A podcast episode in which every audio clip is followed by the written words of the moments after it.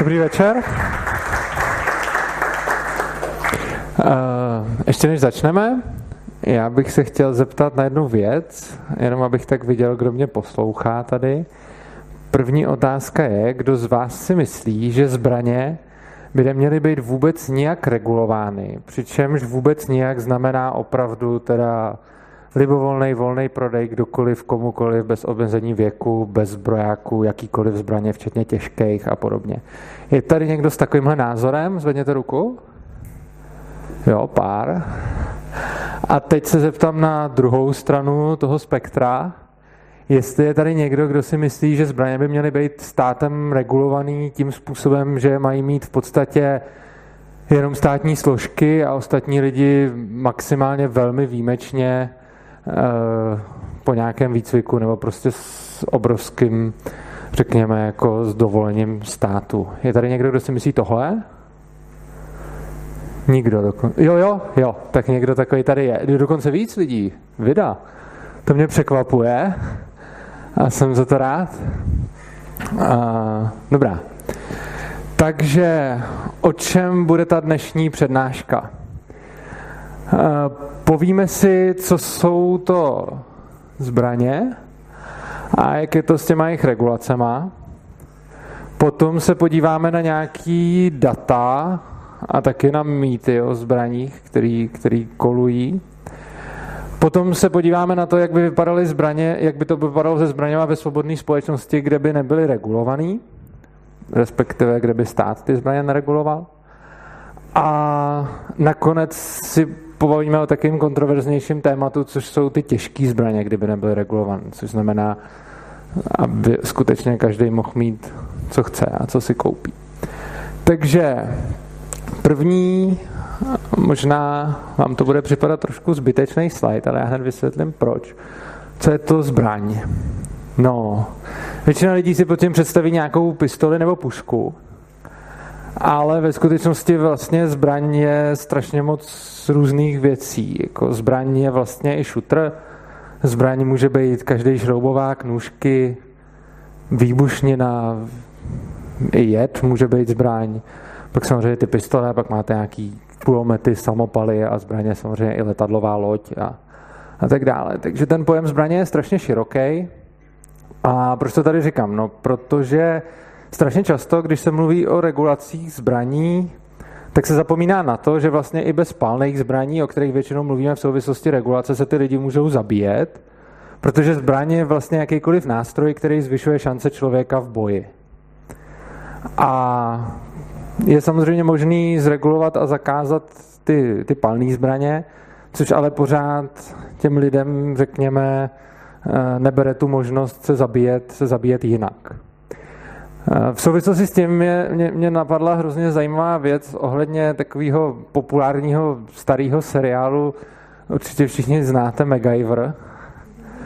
A zajímavý na seriálu MacGyver je, že to je jako antizbraňový, jako ten seriál, ty tvůrci měli hodně antizbraňový postoje a do toho seriálu se to promítlo, že vlastně ta hlavní postava MacGyver jako neměl rád palný zbraně.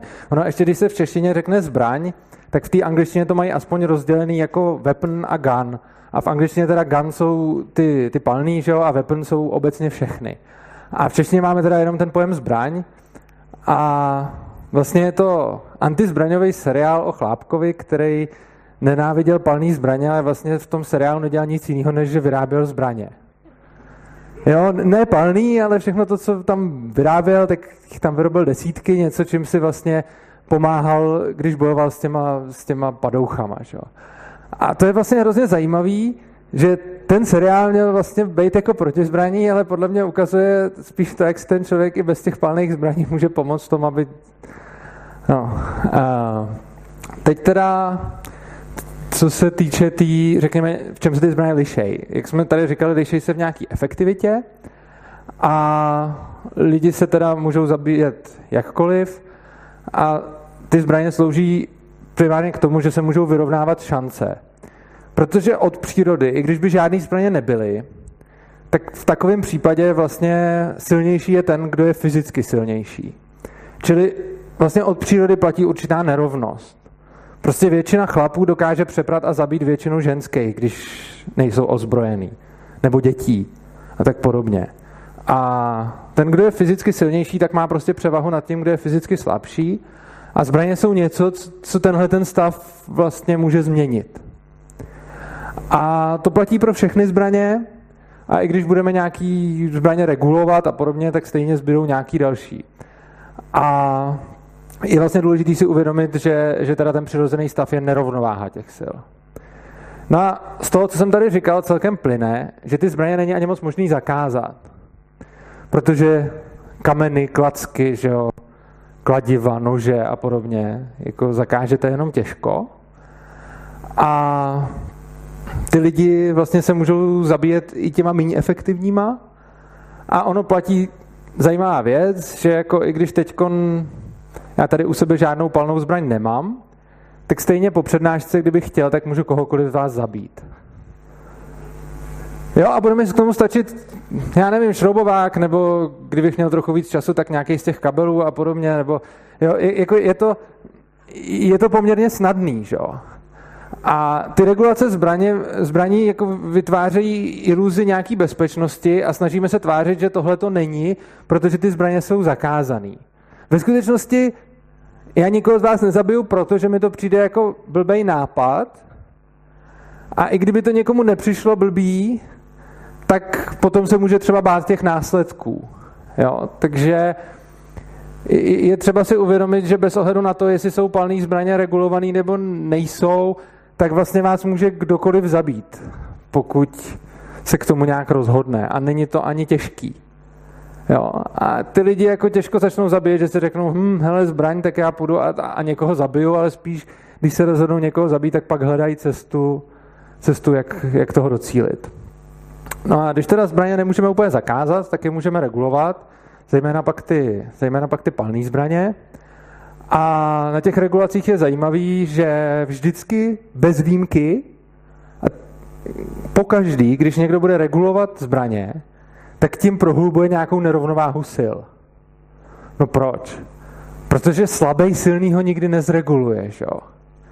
Vždycky musíte mít někoho hodně silného, kdo reguluje ty slabý. Konkrétně ve většině případů je to teď ten stát. Takže stát má sílu a odzbrojuje lidi, čímž vytváří, čímž prohlubuje tu nerovnováhu sil mezi člověkem a státem. Což chápu, že mnoho lidí může ještě nechávat chladným, protože v ten stát mají nějakou důvěru, což určitě měli mnozí, kteří na to pak doplatili, když je ten stát odzbrojil. A jenže když je takhle odzbrojí, tak potom se vytváří ještě sekundárně další nerovnováhy sil. Takže mezi těma slabýma odzbrojenýma potom vznikají další nerovnováhy, například, jak jsem říkal, že fyzicky slabší jsou potom v nevýhodě. Takže v momentě, kdy zakážete palné zbraně, tak typicky silní lidi, chlapi, budou mít většinou výhodu nad slabýma lidma, typicky ženskýma. A vlastně v momentě, kdy třeba ta žena nebo ten slabý jedinec, jako fyzicky slabý, může mít u sebe palnou zbraň, tak to může značně vykompenzovat. Na druhou stranu, když bude mít třeba nůž a podobně, tak už to zdaleka, tak už to zdaleka tak eh, jako jistý není. Přičemž na tom je ještě jedna docela zajímavá věc. Jo. V momentě, kdy chcete zaútočit, přepadnout někoho ze zálohy, tak nepotřebujete zas na to tak dobrou zbraň. Na to vám bude stačit ten nůž, šroubovák a podobně. A tam, kde se diskutuje, kde vám hodně pomůže mít například tu palnou zbraně, je obraná situace. Že jo? Protože když jste útočník, tak si vybíráte, kde zaútočíte. A můžete to udělat tak, abyste oběti nedali šanci reagovat. A v momentě, kdy přichází na scénu jako zbraň v obraně, tak tam potom rozhoduje, jestli je to teda ta pistole, nůž a podobně, čímž vlastně ty regulace těch zbraní ty, ty útočníky poškozují mnohem míň, protože i když ten útočník třeba nebude tak fyzicky silný, tak v momentě, kdy zautočí ze zálohy, tak mu fakt bude stačit jako méně efektivní zbraň. No a ještě další jako bod je, že krom toho, že dopadají na ty fyzicky slabý, ty regulace, tak ještě navíc dopadají na ty, kteří dodržují zákon.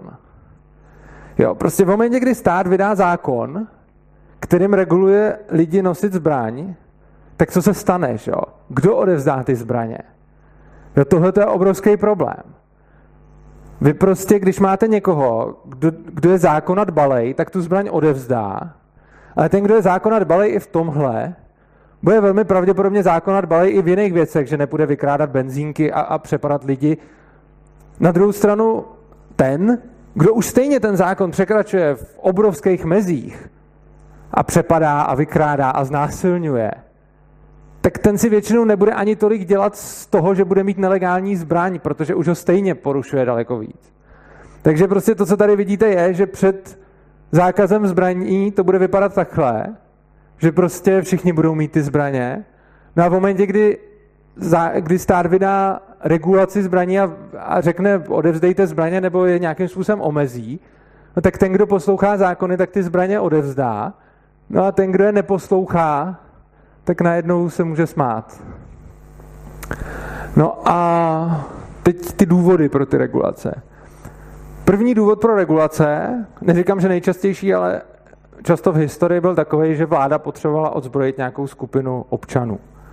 Takže například Stalin, Hitler a podobně odebírali těm skupinám, který chtěli potom utlačovat, chtěli zbraně. Každý diktátor první, co udělá, je, že vezme lidem zbraně. A on je to docela logický, že jo? protože on chce přesně mít tu co největší převahu nad, nad těma lidma. Takže v momentě, kdy potom ty lidi nemají ani, ani ty, kdy nemají ani ty palné zbraně, prosím vás, ještě jedna věc, já když tady budu říkat zbraně, ono to slovo, myslím tím většinou palný a ne vždycky, záleží to na kontextu, o čem zrovna mluvím. Každopádně, když teda ten stát vezme lidem zbraně, tak potom ta jeho policie, armáda a všechny tyhle ty složky, které může proti těm lidem použít, jsou proti nim vlastně ve výhodě. Že? No a druhý pak důvod, proč se, proč se zbraně často regulují, je, že někdo chce nahrabat politický body.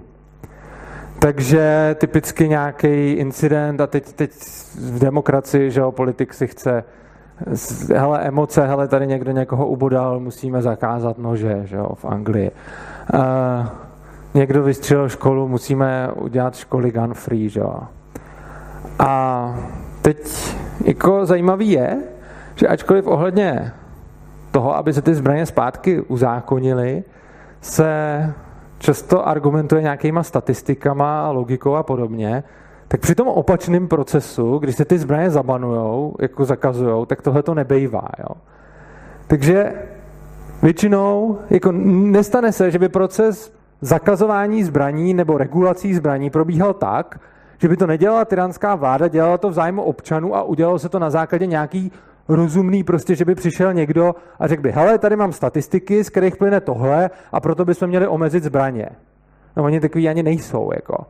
Ale většinou se to dělá potom tak, že přesně tady se stal incident, ignorujme čísla, hlavně musíme něco dělat, pojďme to zakázat.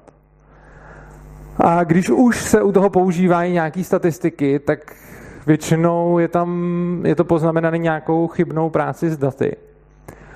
Například existuje statistika, a je to skutečně pravda, že čím víc zbraní je mezi lidma, tím víc lidí je zastřeleno. To platí. A logicky teda z toho plyne otázka, jestli se lidi kvůli těm zbraním vraždí. No ono to tak není. Oni jenom, když už chtějí někoho zabít, nemluvě o tom, že jsou v tom zahrnutý i sebevraždy a podobně, tak sáhnou po tom nejefektivnějším, co mají. Což je často ta pistole nebo, nebo puška. Ale ono potom tyhle ty data, které říkají, že čím víc zbraní, tím víc zastřelených, v podstatě znamenají to, že když se někdo chce zabít, tak se neoběsí, ale zastřelí. Což ale, když zakážeme ty zbraně, tak zase tolik té společnosti to nepomůže. Teď se podíváme na nějaký teda ty konkrétní data. Napřed jsem si tady připravil eh, z jednoho antizbraňového blogu Dancewater je tenhle ten graf, který přesně předvádí tu chybnou práci s těma datama. Ten říká, čím víc máme zbraní, tím víc je smrtí spojených se zbraní.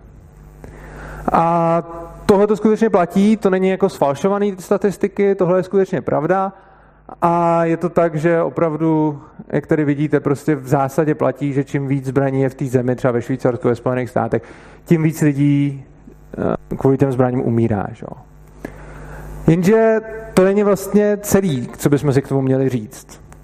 Ono je důležitější se ptát na ty otázky trošku, trošku jinak a dívat se na to z širšího úhlu pohledu. Takže například se teď podíváme na další graf, který bude ukazovat opět počet zbraní a počet vražd spáchaných zbraní, jako střelnou zbraní. Jo, pozor. Tohle to ještě není. Takže červený graf je, eh, kolik eh, zbraní je na 100 lidí. Jo? Takže tady vidíme, že v Americe je to skoro 90, jo, a takhle to klesá, podle toho jsou ty země seřazený. A ty modré čáry znamenají, kolik je v té zemi vražd spácháno střelnou zbraní. Jo? Pozor, nejsou to ještě všechny vraždy, jsou to jenom vraždy střelnými zbraněma. A i tady to vypadá, no, tam, kde je těch zbraní hodně, tak tam se jima moc nevraždí. Tam, kde jich je málo, nebo skoro žádný, tam se jima vraždí dost. Přesně jak jsem říkal, že odpovídá to tomu, eh, tomu, zvýhodnění, tomu zvýhodnění těch lidí, eh, že vlastně v momentě, kdy já mám zbraň někde, kde okolo mě nikdo nemá, tak je strašně lehký s ní vraždit, že? protože mám tu převahu nad těma ostatníma. A tam, kde jich je hodně, tak tam se těma zbraněma zase až tolik nevraždí. A samozřejmě jsou tady pak nějaký výkyvy, jo? Jako, že, že, že ten graf vypadá takhle, což je takový semiprůkazný.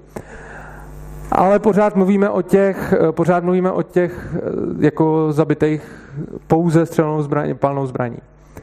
Ale když se podíváme ještě na další graf, a to budou vraždy obecně, a tady už je to dost průkazný. Jo. Tady máme počet vražd na 100 000 obyvatel, jo, a tady dole máme palných zbraní na 100 lidí. No a tenhle ten graf už v podstatě ukazuje pravý opak toho, co na začátku.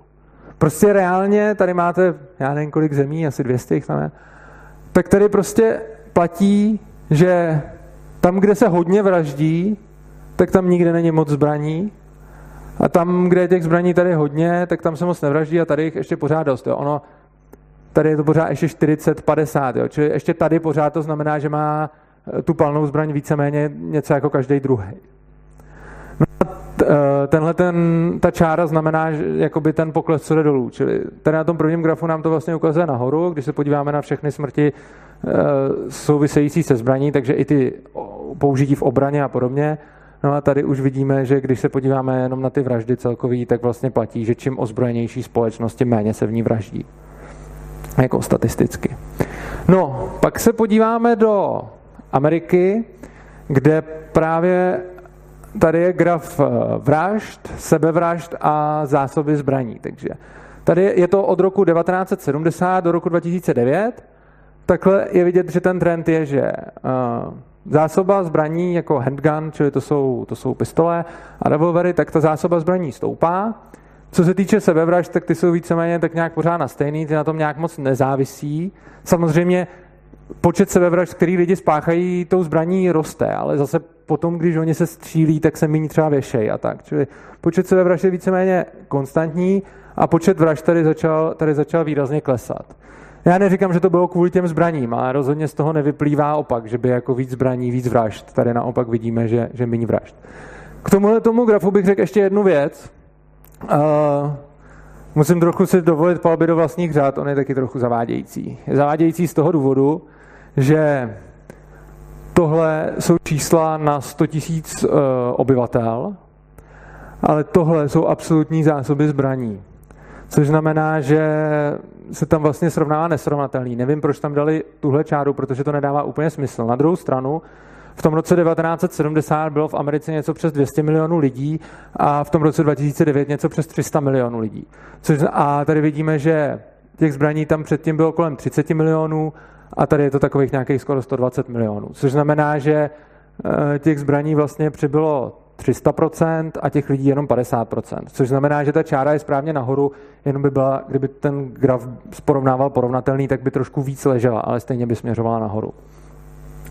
Další, kde už je to udělané rozumně, je ta samá čára, absolutní počet, eh, absolutní počet zásob těch zbraní, to je úplně stejná, a tohle to jsou absolutní počet eh, kriminality proti majetku, což znamená vloupání, krádeže a, a tak dále. A tady už možná nějaký ten vliv jako může být, zase můžeme se přijít, jestli to bylo tím, nebylo tím, ale rozhodně se zdá, že minimálně to, když ty zbraně narůstají, že by to nespůsobilo nějak víc kriminality, naopak zase tady klesá. Jo, jo, jo, jo. Ano, přesně tak, to jsou absolutní, to jsou, to jsou absolutní počty. Eh, to jsou útoky na majetek jako eh, nějaký prostě větší, jako že to není, že, že nějaký kapsář něco, něco ukradne. Já pak ukážu zdroje, až, až, až toto. Eh, potom tady máme, to je hrozně zajímavý graf ohledně mrtvých dětí. Tady je, tahle ta čára ukazuje, kolik dětí zemře v souvislosti s palnou zbraní, bez ohledu na to, jestli to byla nehoda, nebo, nebo jestli je někdo zastřelil, nebo jestli se sami zastřelili, cokoliv. A tady je, jak zarůstá, a tady už je to uvedený správně, čili zbraně na těch, na těch 100 tisíc lidí. Zajímavá je tato závislost prostě. Ty děti jsou tím méně umírají na základě střelných palných zbraní, čím víc jich jako tady je, jako pistolí a, a revolverů. A čím si to vysvětlit, úplně nevím. Samozřejmě nikdo nemůže vědět ten přesný důvod. Dotazy, když tak potom, já, jsem, e, e, já nevím přesně ten důvod, ale je to možné, že jsou třeba ty lidi víc proškolení nebo víc na to zvyklí, nebo, nebo se s nima umí nějak líp zacházet a podobně. Další možnost je, že třeba lidi ty děti bránějí, což znamená, že třeba nebude tolik zastřelených, podobně jako poklesávají ty vraždy v závislosti na těch zbraních a tak. Potom tady jsou celkově vraždy, opět ve Spojených státech. Tady je zajímavý, že tady eh, je vlastně období, kdy ty zbraně byly obrovským způsobem regulované od toho roku 70 do toho roku 90. A tady vidíme, vraždy byly poměrně eh, jako na výsluní a tady, byly ty, eh, tady to bylo liberalizované, což znamená, že víc lidí má ty zbraně. To jsme viděli z těch trendů, že, že prostě těch spalných zbraní přibývá, a na vraždách se to možná to možná něco jiného projevuje poklesem. Ještě tak mimochodem, na minulý přednášce jsme se bavili o prohibici a o nárůstu kriminality. Tenhle ten pík, to je přesně on. Jo? Takže jak jsme si říkali prohibice, tak, tak to, je, to je přesně tady. Jo? Takže tam taky to byl zase ne zákaz zbraní, ale zákaz alkoholu a projevilo se to podobně. Uh, No a teď poslední vlastně takový graf, který je podle mě, ten jsem se nechal nakonec, taky trochu možná nejzásadnější z nich. A to je tenhle. A prosím vás, tohleto jsou vraždy spáchané, je to USA zase, vraždy spáchané střelnou zbraní, palnou zbraní. Tady jsou všechny vraždy. Tady jsou sebevraždy, ty nejsou až tak podstatné. A tohle je použití zbraně obraný použití zbraně v život ohrožujícím trestném činu.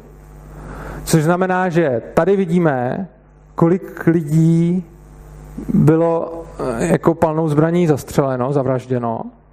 A tady vidíme, kolik lidí použilo palnou zbraní na svoji obranu, když byl ohrožen jejich život. Jo, a tohleto dotazy budou za chvilku. Ne, nevstupujte. Za chvilku vstoupíte. Za chvilku vstoupíte. Za chvilku vstoupíte.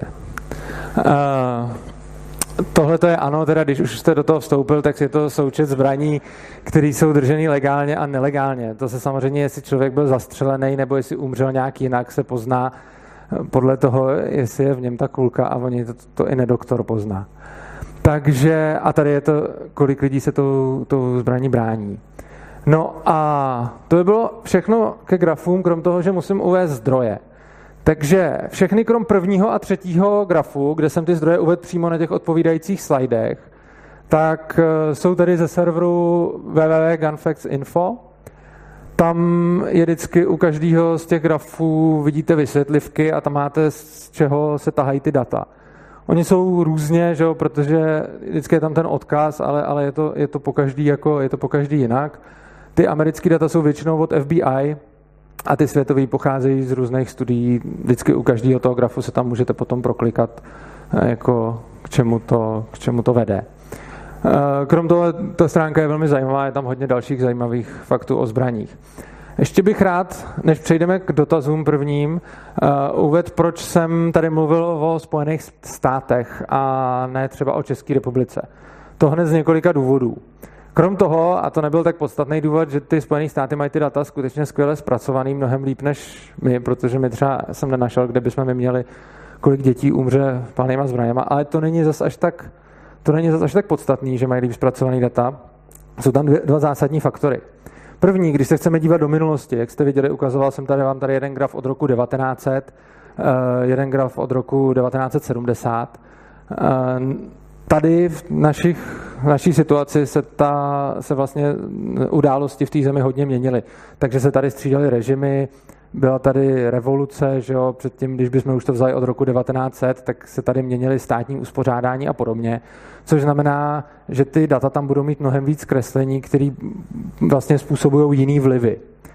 Ta Amerika má víceméně, že tam byl pořád stejný stát bez nějaký revoluce, on se samozřejmě nějak vyvíjel, ale nebudou tam takový ty skokový prostě skokový nápory z jiných vlivů, které by mohly přesně zasahovat určitě do takových těch věcí jako majetkový zločiny, zastřelení lidí, vraždy a podobně, protože tady se to určitě změnilo z revolucí a tak podobně. Ty české data jsou taky k dohledání, pravděpodobně na Lexu jsem nějaký viděl a tak, jenom nejsou asi takhle hezky zpracovaný.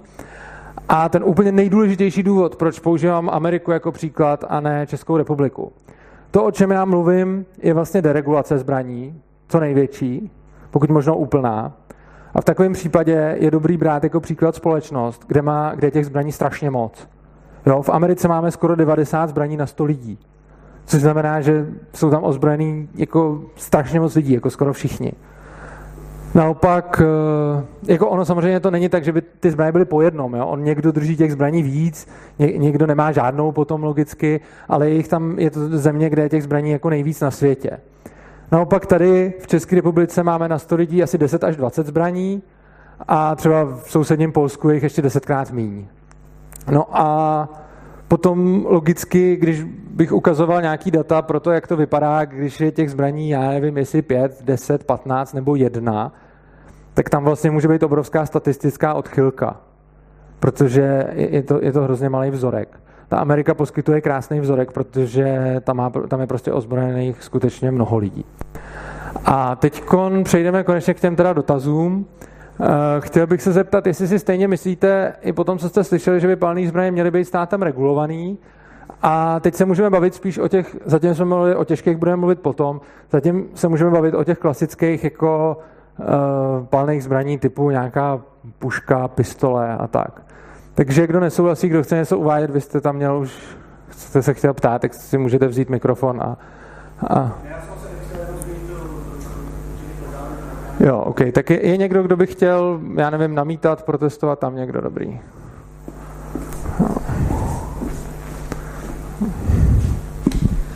Vy tady zmiňujete otázku regulace. Já bych řekl, že je tam ještě jiný faktor a to ten, že by člověk měl být nějakým způsobem školený v tom, jakým způsobem technicky použít tu zbraň, aby neublížil třeba sám sobě.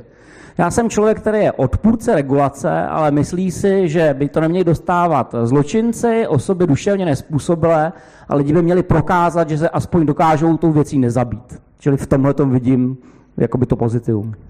A takže si myslíte, že když by třeba někdo prodával nože, tak by napřed musel mít každý průkaz, že se jim umí nezabít? Řeknu to takhle. Já sbírám katany, mám doma spoustu katan a trochu mě rozčiluje, že každý si může koupit, aniž by prokázal alespoň elementární základy manipulace. Já že jsem o tom se něco... neptal na katanu, já jsem se ptal na kuchyňský nůž. Uh, kuchyňský nůž Bavili, bavili jsme se o palných zbraních. Ano, a já se vás ano. ptám, vy jste mi řekl argument, že na to, aby někdo měl mít tu zbraň, by měl napřed prokázat, že se jí nezabije. E, na rozdíl od vás nevidím zbraně jako jednu velkou hromadu, ale vidím spoustu různých ne, já zbraní. Taky ne, já taky vidím spoustu různých tříd zbraní, jenom říkám, za předpokladu, že úplně neškolenému člověku dáte palnou zbraň, dáte mu gloka, pokud byl úplně neškolený a nikdy to neviděl, bude mu trvat mnohem díl se zabít, než zabít se nožem. Já bych dokonce řekl, že když neškolenému člověku dáte takhle gloka a vedle krabičku nábojů, tak bude muset otevřít internet anebo nad tím několik hodin sedět, než se zastřelí. Na druhou stranu... No, vy ten argument mu... říkáte přesně naopak. Já říkám, že ten člověk by měl být schopen předvíct, že se umí manipulovat. A já teď říkám, za předpokladu, že by nepředvedl nic, tak říkám, naprosto neproškolenému člověku, který nic neumí, dáte takhle gloka a krabičku nábojů a bude mu pravděpodobně, bych řekl, trvat několik hodin, anebo by potřeboval internet nebo kamaráda, než se mu povede se s tím zastřelit nebo někoho zastřelit. Když před něj takhle položíte ten kuchyňský nůž, tak to zvládne, pokud bude mít dostatek vůle celkem rychle. Vlastně ani nemusí mít dostatek vůle, on když si prořeže žíly, tak to zvládne, to zvládne mnohem rychleji. Já si myslím, ty... že efektivně někoho zabít eh, nožem je složitější než pistolí. Počkejte, teď jste mluvil o lidech, teď jste mluvil o prokázání toho, že s těma zbraněma umí zacházet. Takže teď se nebavíme o profi. Vy jste najednou přepnul argument, vy jste mi říkal, co lidi, kteří s tím neumí zacházet. A teď jste přepnul argument na efektivně zabít. Ano, efektivně zabít, když s tou pistolí umíte zacházet, můžete líp než s nožem. Souhlasím. Ale my jsme se bavili o neproškolených lidech. A neproškolený člověk, vám říkám, nebo já nevím, jestli mi to vyvracíte nebo ne, se tou pistolí sebe nebo někoho zabije mnohem hůř než tím nožem. A pak se vás teda ptám, proč na nástroj, kterým je strašně jednoduchý se zabít, si ho může každý jít koupit do obchodu a na nástroj, ke kterému je už třeba něco vědět na to, abyste se s tím zabil, tak byste chtěl, aby k tomu byl nějaký zbrák nebo nějaký kurz. Úplně nechápu, jako proč. Jako, vidíte ten, ten rozpor? No, já se, já se přiznám, že tomu argumentu úplně nerozumím, protože Dobrá. nevím o žádné regulaci, která by učila lidi, jak se efektivně zabít. Jo? Ale vy, vy teď mluvíte o tom, aby se ty lidi nezabili, to jste řekl. Ano. A ano. Pravděpodobnost, že se vám stane smrtelná nehoda s kuchyňským nožem, je mnohonásobně nižší, než se vám stane se zbraní. Uh, no, to potom, ano, to potom záleží, jako jo. Ono, kuchyňský nůž by proto teda OK, nebyl dobrý, dobrý nápad pro, nebyl dobrý příklad pro nehodu, ale našel bych vám jiný příklad, například auto, kolo. Já bych do toho s dovolením teďka vstoupil, jste zmínil autokolo. V první řadě je strašně důležitý to, že vlastně od malička nějakým způsobem každý z nás přichází k noži, mm-hmm. nebo k noži, jako do styku s nožem v podstatě. Jo. V kuchyni vidí, jak s ním manipulují naše rodiče, v podstatě ano. dochází k nějakému základnímu proškolení. Přesně tak. Tak je to, je... to je skvělý argument, děkuji. No, je to tak, je to tak. Je to tak a je to skvělý, že jste to řekl, já už se těším až. Paráda? Doufám, že se nebudeme tam moc hádat. Uh, já každopádně já dělám, nebo dělal jsem 10 let boj s nožem, uh, vím, co obnáší, uh, co obnáší jakoby někoho s nožem poškodit nebo se proti noži bránit, to, to, poměrně, to je poměrně složitá problematika. Uh, každopádně uh, nikdo z nás od malička, pokud nejsou naši rodiče střelci, tak nepřichází s střelnou zbraní do styku běžně. Ano, a to je, je právě ten problém. Kdyby ty lidi přicházeli od malička do styku se střelnou zbraní, tak je to úplně jako s těma nožema, že Ano, přesně tak. No.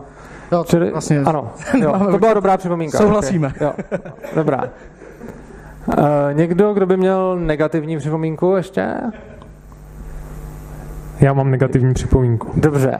Uh, já jako datový vědec, když jsem viděl ty grafy, tak uh, já ne, nechci úplně jako sporovat uh, to, co ty, to, ty závěry, co ty jsi říkal z těch grafů, okay. ale když to tam vrátíš, já nevím, který chceš vidět. Jenom je projížděje prostě od, uh, odzadu. Tenhle... Uh, no, tak uh, já musím jít blíž, abych to viděl. Já jsem k tomu chtěl říct jenom pár poznámek, že dávejte si pozor na to, když vidíte takovýhle grafy, třeba tenhle je pěkný. Když vidíte takovýhle grafy, uh, tak dělat závěry jakoby z toho vizuálního pohledu může být docela zavádějící, Protože si všimněte, že třeba ty měřítka na těch svislých osách jako nezačínají od nuly. Jo? A taky jsou různé, jo, ty rozsahy. A takže dost často něco, co vypadá jako výrazný efekt, vůbec nemusí být výrazný efekt, protože prostě uh, na tom vertikálním měřítku je třeba úplně krátký rozsah, vůbec nezačíná od nuly. Určitě. Jo, a ještě když tam, ještě jeď zpátky, ještě, jo. ještě, tady to, no. no. Uh, tady třeba jako ta, uh, tady to začíná ta čára dolů, jo, směrem. No tak jestli je to lineární regrese, jo, je. tak to vůbec nejde použít v tady tom případě. Že lineární regrese má spoustu předpokladů, jako například homoskedasticita a tak. Podívej a tady, pozor, jo, nech, nech to do, doříct, jo. Ta, třeba jo. jako uh, počet těch vražd prostě nemůže být záporný, jo. Takže ta čára logicky bude prostě vypadat takhle směrem dolů, protože na začátku vidíme, že je obrovská jako variance jo, v těch bodech, ano. zatímco vpravo není. Takže uh, brát já to s rezervou. Naprosto jo. souhlasím, já jsem tam tu čáru neudělal a nikdy bych takovouhle pasárnu neudělal, kdybych ten graf jako připravoval. A vzhledem k tomu, že jsem všechny ty grafy jako ne, nepřipravoval, jenom jsem si je vždycky našel a ověřil jsem si zdroje, tak prostě hold, tam byla ta lineární regrese, naprosto souhlasím s tvýma argumentama a máš jako pravdu. Každopádně, když se na to podíváme, tak i okem, bez toho, aby jsme viděli lineární regresi, tak ten graf podle mě je svým způsobem vypovídající. Samozřejmě třeba tady je hrozně málo dat, protože tady je jedna země. Že? Na druhou stranu v té jedné zemi je hodně lidí. Jo? To, je další věc, že v těch zemích je jiný počet lidí a tak dále. Ale potom třeba ono i tohle má, má poměrně zásadní vypovídající hodnotu, protože to pořád se pohybujeme v nějakých jako třeba 30, 40, 50 zbraní na, na, na 100 lidí. Jo. Takže ačkoliv tady, ano, máš pravdu, nejde udělat lineární regrese, tak ten graf, když se na něj podíváme, tak, tak jako má smysl a něco z něj můžeme vyčíst prostě tak, že se na něj každý podívá a udělá si, udělá si závěr. Ale máš samozřejmě Určitě pravdu. Jo. Ještě, ještě skoč o jeden obrázek zpátky, nebo dva. Jo. Uh, tady Jo, tady na to taky pozor.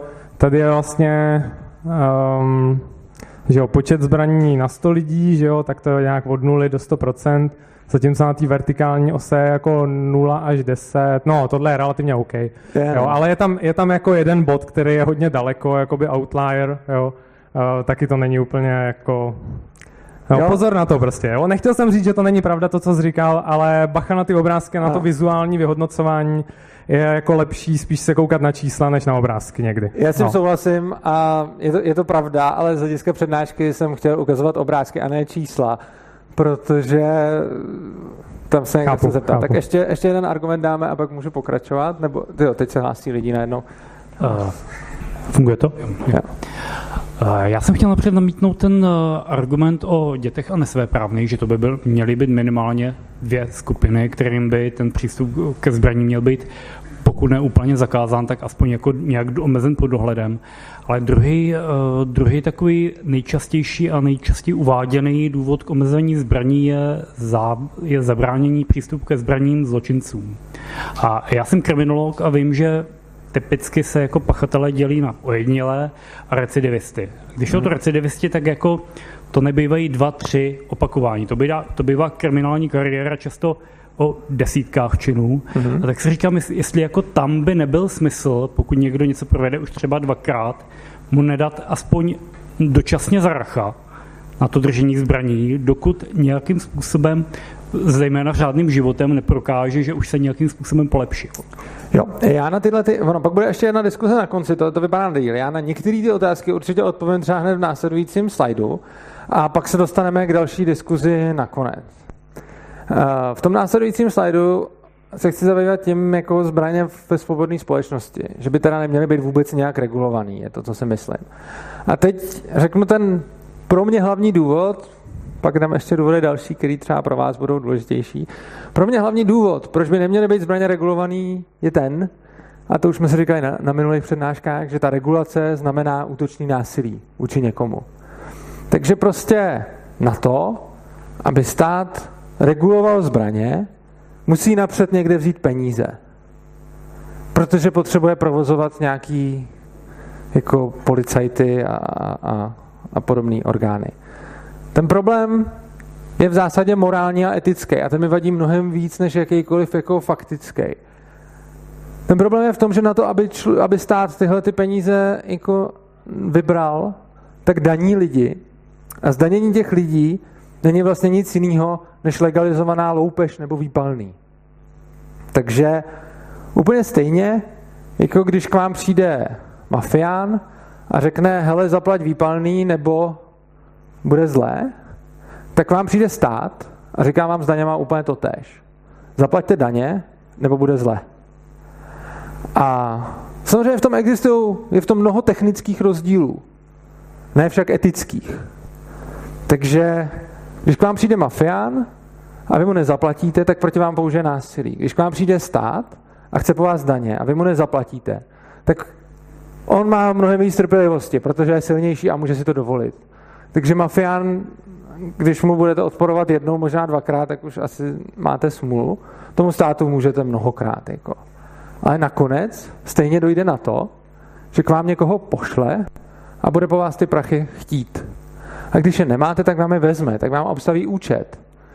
Pošle na vás exekutora. A když se tomu budete bránit stále vytrvalé a budete říkat, nedám ti státe nic, protože já jsem si to vydělal a ty si to nezasloužíš, tak prostě když to zamknete a ty exekutory tam nepustíte, tak nakonec přijdou se zámečníkem a když tomu se budete bránit, tak přijdou s policajtama prostě.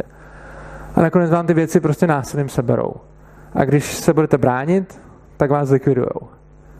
Tohle se oproti té mafii liší prostředkama, které jsou k tomu užitý, a nelíší se to tím principem.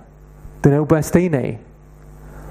A samozřejmě můžete namítnout, že ten stát vám za to něco dá, jako nějaký služby. Krom toho, že některé mafie, třeba Jakuza, mm, je charitativně aktivní, ale to řekněme marginální příklad. Především, když by vám ta mafie za to něco dala, když já vás oloupím a pak vám za to něco koupím, tak to já jsem přece pořád hlupič. A když ta mafie vám bude brát výpalný a pak vám za to něco koupí, tak je to pořád výpalný. A pořád je to odsouzení hodný. A když to dělá mafie, když bych to dělal já, když to bude dělat prostě někdo, kdo, kdo vás přepadne, tak to všichni odsoudíme. A jenom když to dělá ten stát, tak je to najednou v pohodě. A přesně, a to je ta jedna strana, to, že na to někde musí říct zdroje.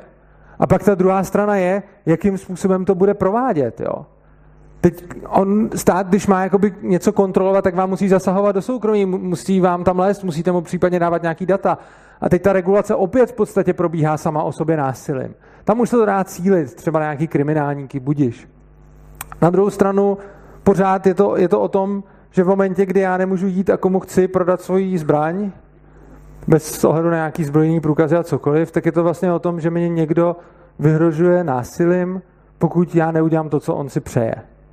Což je jako pro mě nepřijatelný a je to jako špatně. A je zajímavý, že tohleto do rovnice, jestli je něco v pořádku nebo není, skoro nikdo nezahrnuje. Když se bavíme o nějaké regulaci, teď ty zbraně, OK, ale i když se bavíme o nějaké regulaci, uděláme bezpečný dětský hřiště a něco a zregulujeme, já nevím, požární ochranu a takhle, tak každý si tam klade na ty misky vah pouze, co ta regulace přinese a maximálně kolik peněz bude stát daňový poplatníky. Ale skoro nikdo už na ty váhy těch nevýhod nestaví to všechno násilný donucení a to všechno násilí, ke kterému musí dojít, aby se to nakonec realizovalo. Takže to je určitě částečná odpověď na to, proč neregulovat ty zbraně ani v případech, kde jako na pohled se zdá, že je to jako nějaký rozumný. OK, i kdybych se shodnul na tom, že je to rozumný, tak pořád je tady ten problém, že prostě na to, aby se to vůbec stalo, musí napřed někdo trpět. Musí nějaký nevinný lidi zaplatit. A to je pro mě nepřijatelný. No a další důvod je, že ty zákazy, jak jsme si říkali, znevýhodňují ty oběti těch trestných činů a zvýhodňují ty zločince. Že? Protože ty zločinci nemají až takový problém s porušováním, s porušováním těch zákonů. No a když je nějaká společnost ozbrojená, tak se říká, ozbrojená společnost je slušná společnost občas. A strašně moc lidí tohle jako nesnáší. A když to někdo řekne, tak už je to často terčem výsměchu. Ale ono to dává nějaký smysl.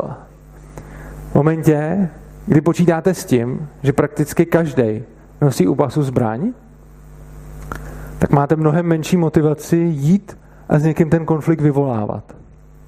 Takže když jste násilník a jdete v parku a chcete tam znásilnit nějakou ženskou a teď víte, že jste v Polsku a je tam jedna zbraň na 100 lidí, tak ji skoro určitě nemá.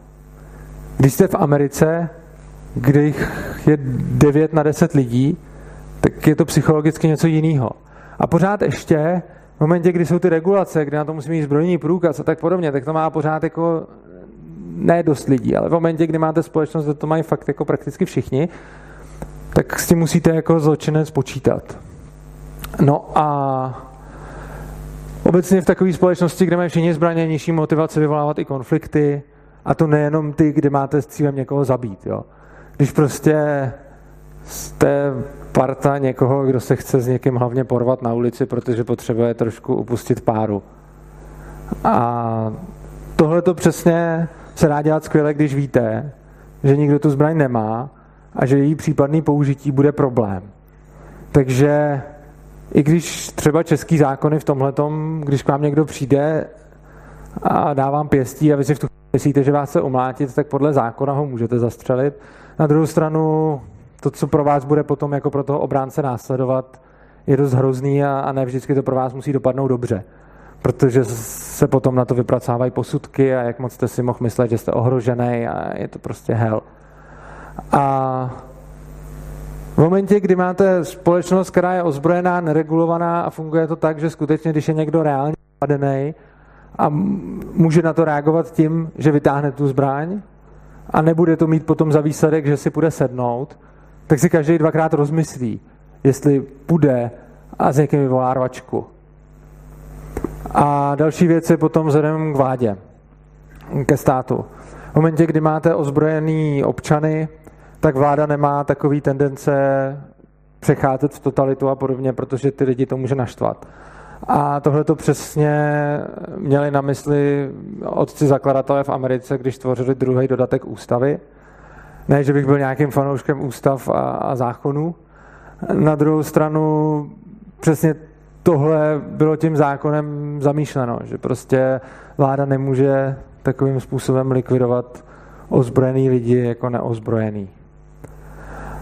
A ono to má i psychologické dopady na, na jedince, nejenom na společnost.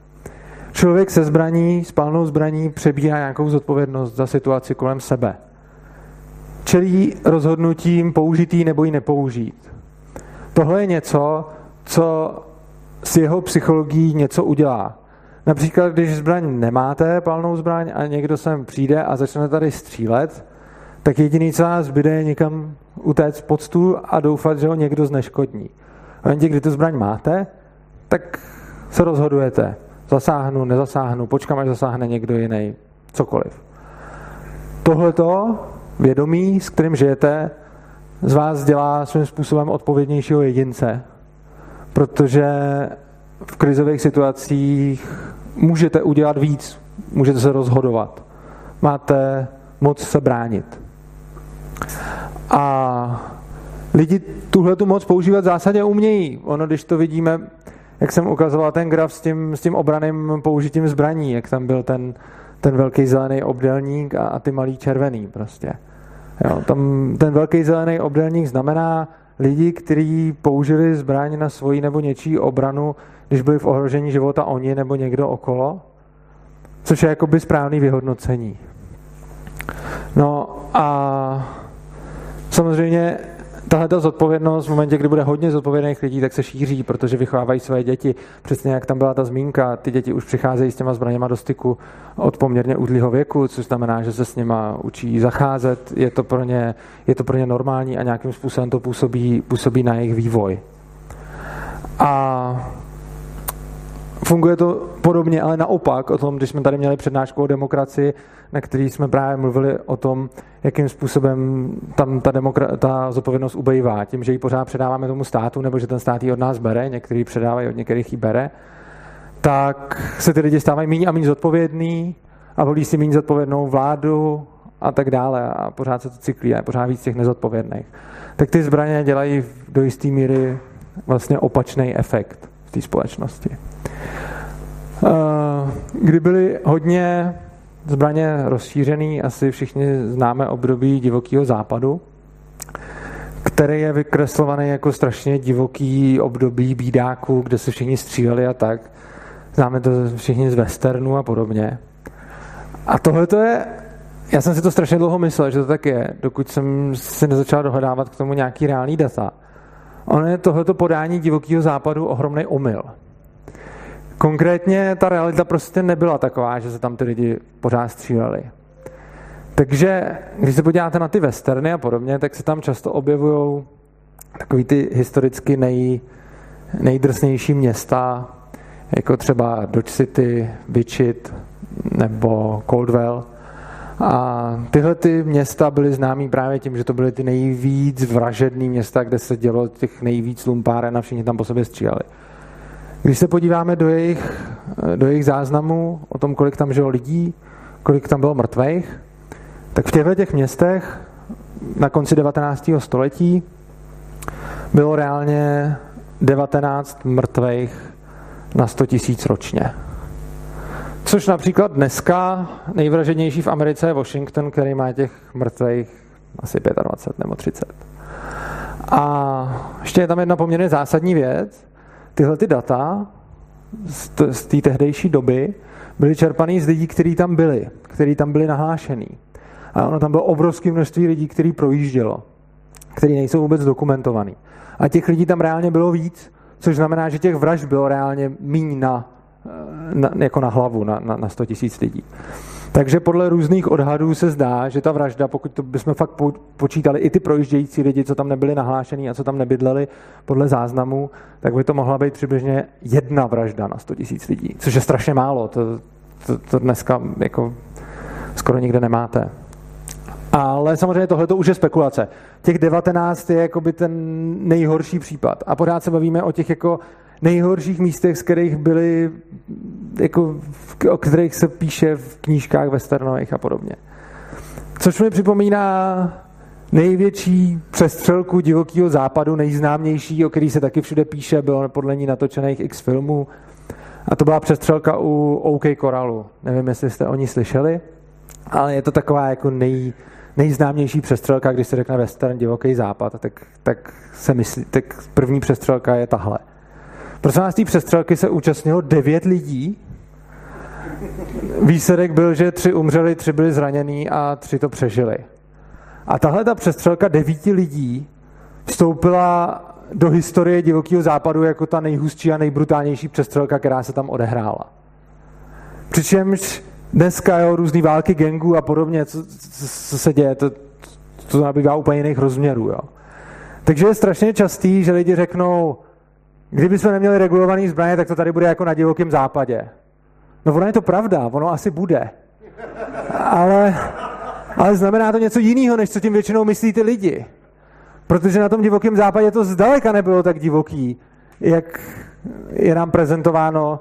Protože ostatně Řekněme si, já jsem na tom byl úplně stejně. Kolik z vás má informace o divokém západu z něčeho jiného, než z westernů, eh, jako populárních knížek, indiánek a z toho, co prostě vidí z televize a co se říká? Kdo z vás tady se díval fakt na nějaký historický data? Zvedněte ruku. Jo. Asi tak pět lidí, ještě většinou libertariáni. Uh, a on je to poměrně přesně tak, že prostě v momentě, kdy se začnete dívat na to, jak to doopravdy bylo a odhlídnete od těch romantických představ těch westernových hrdinů, tak získáte úplně jiný obrázek o, o té o realitě. Další jako věc, která se řeší často v souvislosti právě se zbraněma a divokým západem, bylo jako genocida indiánů. Tam je taky hrozně zajímavá věc. Prostě obecně se to má tak, že bílý muž vyvraždil indiány, což je pravda, ale bílý muž je dost obecný měřítko, ve skutečnosti státní armáda vyvraždila indiány. Ono to fungovalo tak, že tam napřed přijeli osadníci, kteří tam armádu neměli a oni s těma indiánama relativně vycházeli. Neříkám, že vždycky úplně bez problémů. Ale řešili se problémy typu indiáni jim vzali a snědli dvě krávy a on to tam pak jel někdo řešit a oni ho poslali do háje. A, a potom problémy typu někdo jim prodal ohnivou vodu za nějaký území, platili tam nějaké dohody, které potom byly obou straně většinou dodržované. Samozřejmě ne úplně hladce a oni se na sebe dívali, jako samozřejmě ty, ty kolonizátoři těma indiánama pohrdali, že a tak, takže nebyly tam jako přátelský vztahy a rozhodně tam nebyly z začátku masakry. Prostě nějakým způsobem tam koexistovali. Už proto, že těch indiánů tam bylo hodně, měli nějakou sílu a ty kolonizátoři tu sílu neměli. No a v momentě, kdy tam potom přijela armáda a ta armáda neměla co dělat, tak začaly problémy. Jo, tam, tam prostě přesně potom, když se podíváte na ty historie takových těch největších konfliktů, takový ty masakry se Siuxama a podobně, tak to bylo většinou tak, že nastal nějaký další problém, typu indiáni někde ukradli pár krav který se normálně řešil nějakým schůdným způsobem, že jim za to třeba dali cokoliv, nějaký území nebo něco, prostě se nějak dohodli, nebo taky nic. No a pak tam byla armáda a někdo se potřeboval blízkout a potřeboval se ukázat, že tam k něčemu je, tak třeba jeli a vyvraždili tam tu vesnici. No a ono se to samozřejmě rozneslo. A teď ten kmen se sjednotil, protože jim vyvraždili vesnici a zautočili na tu posádku a úplně ji zmasakrovali. Na což samozřejmě se reagovalo dál, nabalilo se to a výsledky byly takový, jaký byly. Čili vlastně opět není to tak, že bílej muž se zbraní, který tam šel kolonizovat, jenom ten prostě farmář nebo někdo vyvražil indiány a opět státní armáda vyvraždila indiány. No a k tomuhle tomu, pokud by někoho zajímalo, doporučuji je to článek i knížka uh, The Not So Wild Wild West. Ne tak divoký, divoký západ. Dá se to sehnat eh, ke stažení, překládali jsme i v Ludwig von Mises institutu nějaký texty z toho a jde to najít částečně i v češtině, v angličtině to jde najít líp. No a nemusíme se dívat tak daleko do minulosti, ona je i mnohem jako blížší minulost a to je ani ne před stolety ve Spojených státech, konkrétně do roku 34, bylo možné si koupit jakoukoliv zbraň. Prostě artilerii, kanon, dělo, cokoliv. A dalo se to koupit tak, že jste si to prostě zaplatili, objednali a přišlo vám to poštou. Žádný zbroják, žádný věk, žádná psychická labilita, nic prostě. Koupili jste, zaplatili, dostali jste. Co jste chtěli. Tímhle tím způsobem to tam fungovalo, nepovraždili se. A prosím nás, nejsme teď už u Indiánů, jsme v roce jako 34. A nejenom v roce 34, protože v roce 34 potom uh, přišel zákaz na nakupování, ale vzhledem k tomu, že tam mají ten druhý dodatek, tak jim ty zbraně jako nesebrali, což znamená, že uh, jako neděli se nějaký s tím jako zásadní problémy. Prostě tu zbraň mohl mít každý, nebyly zbraňáky a normálně to fungovalo. Uh, je to, jak jsem říkal, bez jakýhokoliv zbraňáku a tak. Bez kontroly věku, čili to mohly mít i děcka. Uh, přesto nedocházelo ke střelbě ve školách. Mimo jiné i proto, že ty školy nebyly gun-free. Uh, gun-free zones je takový výmysl, že a mají to třeba ty školy v té Americe a nejenom, má to mnoho dalších míst, že prostě tam lidi nesmí se zbraněma. Což v podstatě na první pohled zní jako možná někomu dobrý nápad.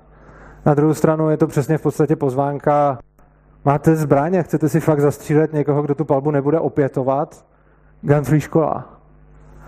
A přesně takhle to teď funguje, že vlastně všechny ty masakry se dějou přesně v těch, jako vždycky, když vidíte z Ameriky nějaký ten případ, prostě někdo postřílel x lidí, tak to je přesně vždycky v téhle zóně. Protože tam není nikdo, kdo by mu tu palbu opět, opětoval. Že? Oproti tomu třeba v Izraeli máte ozbrojený, sice ne z těchto důvodů, ale máte ozbrojený reálně i učitele, učitelky prostě nosí zbraně. A tam třeba ve školách prostě není, protože ono, začnete střílet, zastřelíte jednoho, když jste šikovný, tak dva a pak vás někdo dostane. To není tak lukrativní pro toho, kdo chce pobít co nejvíc lidí. No a tím se dostáváme vlastně k tomu, tím, že byly dřív povolený jakýkoliv zbraně, tak se dostáváme už pomalu k závěru a to jsou ty těžké zbraně. Proč neregulovat jako žádný zbraně, teda jako nic, ani tu artilerii, ani tank, prostě co kdo chce, tak byl. První důvod je pro mě to, že to znamená omezení svobody, svobody pro ty jednotlivce. Já jsem tady o tom už mluvil, je to přesně ta regulace. Prostě v momentě, kdy chcete někoho regulovat, tak musíte napřed napáchat násilí na lidech, získat si na to peníze a pak napáchat násilí na něm, tím, že mu odepřete to, že by si mohl koupit tank třeba. Uh, druhý důvod, vytváří to obrovskou nerovnováhu sil. Ten, kdo reguluje, musí mít mnohem větší sílu, než regul- ten, kdo je regulovaný. Takže prostě na to, aby vůbec nějaký stát mohl přijít a říct milionům lidí, hele, vy si nesmíte koupit tank a nesmíte si zřídit doma kulometný hnízdo. Tak to samo o sobě znamená, že ten stát musí být strašně silný. Což vytváří obrovskou nerovnováhu sil v té společnosti. A teď bych se rád podíval na takový dva případy, eh, co může být cílem toho, kdo si nakupuje těžké zbraně. Samozřejmě to může být nějaký jako člověk, který je má prostě proto, že se mu to líbí a stejně jako někdo si koupí kabriolet a stará se o něj, tak někdo si koupí tank a chce tank prostě. A druhá možnost, eh, nebo jsou to sběratelé a podobně. A druhá možnost je samozřejmě, že bych chtěl páchat nějakou neplechu. No tak tady jsou dvě skupiny, které bych to rozdělil. První, když si chce někdo ze celých svých úspor, nebo kdo prostě není tak strašně mocný a chce si koupit prostě jeden třeba tank, jo, nebo, nebo něco. No, za předpokladu, že by jeho cílem bylo koupit si tank, aby šel masakrovat lidi. Samozřejmě s tím, že on nakonec umře. Protože kdo sedne do tanku a bude s ním střílet lidi, tak nakonec, nakonec nepřežije. A jako tohleto úsilí v podstatě vynaloží, ale pokud už by vynaložil takový úsilí, že by si pořídil tank, to není jako moc levná sranda, že jo? A pak si někam ještě dojet, kde je hodně lidí, to je taky problém, protože on ten tank musí někde mít na nějaký zahradě nebo něco. Nebo, ale dobře, tak řekněme, že by mohl střílet nějakou artilerii někam a podobně. Tak prostě tohle je obrovský vynaložení úsilí. A když tohleto obrovský úsilí, který musí vynaložit na tuhle tu akci, myslím i jako finanční a podobně. Vynaloží například na to, že si za to nakoupí výbušněny, nebo v blbším případě nasedne do kamionu a začne masakrovat ty lidi. Tak to jde udělat, za, jde udělat asi trochu méně škody za mnohem, mnohem levněji. Jako. A v momentě, kdy máme mezi sebou Magora, jehož cílem je, chci zabít co nejvíc lidí, tak teď jsme viděli, že Mimo jiné i proto, že ty lidi většinou u sebe nemají ty palné zbraně, že mu k tomu stačí nějaký kamion. A za předpokladu, že do toho fakt chce jako věnovat energii, tak ty výbušniny, které sice jsou zakázané, ale oni se dají koupit a vyrobit, že jo, jako z věcí, které nejsou zakázané, můžete, když máte nějaké znalosti nebo něco se strojit výbušniny.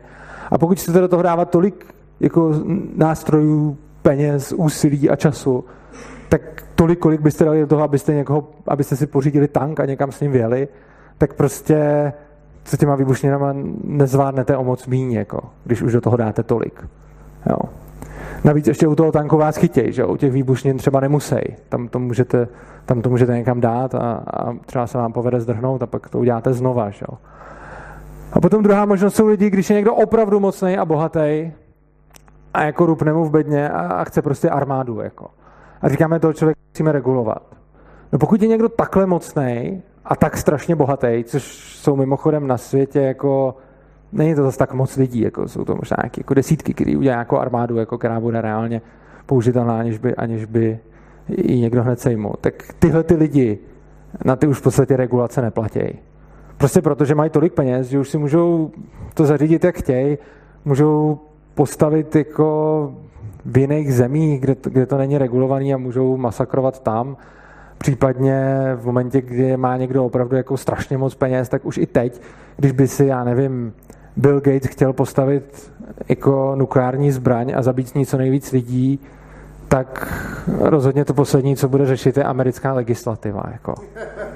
Protože, protože s jeho prostředkama to, to, to vůbec není jako problém, že on tu střelu může postavit jako kde chce a může tu legislativu ignorovat, může si to stavět někde jako v úkrytu a jako na, na tyhle ty lidi ty zákony zrovna jako ne, nedolejhají, respektive oni si to dokážou zařídit tak, aby nedolejhali. No a ten argument, o kterém jsem tady už tak trošku mluvil před tím rokem 34, ty zbraně nebyly regulovaný, takže v USA máte nemálo vlastníků prostě artilerie. Pravda, dneska už zastaralý ale vzhledem k tomu, že oni tam mají ten druhý dodatek, tam je ta, tam je ta situace taková, že oni jim ty zbraně nemůžou vzít. Oni jim dneska jako můžou zakázat si je kupovat, ale ty, co už jako mají a dědí je z generace na generaci, tak tím, ne, tím zatím neberou prostě. Oni to nějak určitě časem obejdou. Ale zatím ty zbraně zůstávají těm lidem. Což znamená, že před rokem 34, kdo si koupil dělostřelectvo, tak má dělostřelectvo, a jeho vnuci to dělostřelectvo pořád mají. Jo. A o tom se jako nemluví, o tom nikdo moc neví a je to jako OK. A za celou tu dobu s tím jako nikdy se nestalo, že by najednou New York byl pod palbou dělostřelectva. A jako, jako jestli někoho napadne, OK, tehdejší zbraně jsou strašně zastaralý, jasně, oni jsou zastaralí, to jo, oproti těm moderním. Ale na to, aby někdo, kdo už teď má tu artilerii z tehdejší doby, s ní dokázal zabít jako tisíce, desetitisíce lidí v centru obydleného města, to dokáže i teď, kdyby chtěl. Takže ta možnost tam je. Ty lidi to prostě nedělají. A strašně rádi ignorujeme tu možnost, předstíráme, že se to neděje a předstíráme, že ten stát nás předtím chrání. Reálně moc nechrání. Uh, to by bylo pro dnešek všechno, ale ještě neodcházejte, protože tady ještě máme knížky a petici, k tomu se dostaneme. Na závěr bych jenom řekl, ty zbraně jsou teda regulovány navzdory těm faktům, který jsem tady ukazoval ty grafy, když na nich bylo, jak správně podotkl Honza, mnoho různých jako nejasností. Já jsem ty grafy netvořil, já bych je udělal jinak. Ale fakt je, že ty, že ty závěry vlastně z nich platí, takže když se na ně podíváte kritickým okem, tak vlastně zjistíte, že to, co jsem k ním říkal, se neliší od toho, co ty grafy prezentují, jenom to vypadá trošku jinak. Věc, že ta ozbrojená společnost je slušná společnost. Pro zločince je těžší přepadat lidi v ozbrojené společnosti než neozbrojený. A motivace vyvolávat konflikty v neozbrojené společnosti je větší, než eh, když ty lidi mají zbraně. To se potom radši dohodnou. Neříkám samozřejmě, že nemůže nastat nějaká výjimka. A potom to poslední, co jsem tady zásadně říkal, myslím si, že i ty regulace těch těžkých zbraní jsou škodlivý. Jednak prostě kvůli tomu, že je to omezení svobody jednotlivce a jednak kvůli tomu, že evidentně máme jako i historické zkušenosti s tím, že oni ty Armagedony prostě nenastanou. Jo, mohli, nestali se.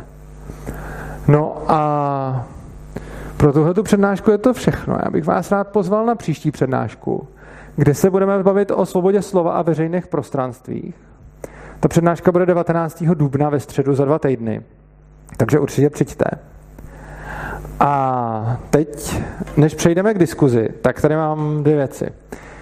Eh, za prvé, existuje jeden pán, jmenuje se Ondřej Čada, je to anarchokapitalista a on mě hrozně moc inspiroval ve všem tom, co dělám. Eh, znám ho už přes, já nevím, asi 10 let a pamatuju si, že poprvé, když jsem se s ním střetnul, tak v nějaký diskuzi vlastně mluvil o unschoolingu a o tom, že proč jsou jako státní školy špatný a mě tehdy ještě připadalo, Ježíš Maria, co to, co to povídá. A časem jsem vlastně zjistil, že to, co říká, je jako hrozně dobrý, když on ani nepoužíval ten pojem unschooling. A vlastně k přípravě těchto těch přednášek jsem používal svoje texty o anarchokapitalismu, který jsem s ním nějakým způsobem při tvorbě hodně konzultoval. Takže za tomu tímhle děkuji, i když není přítomen.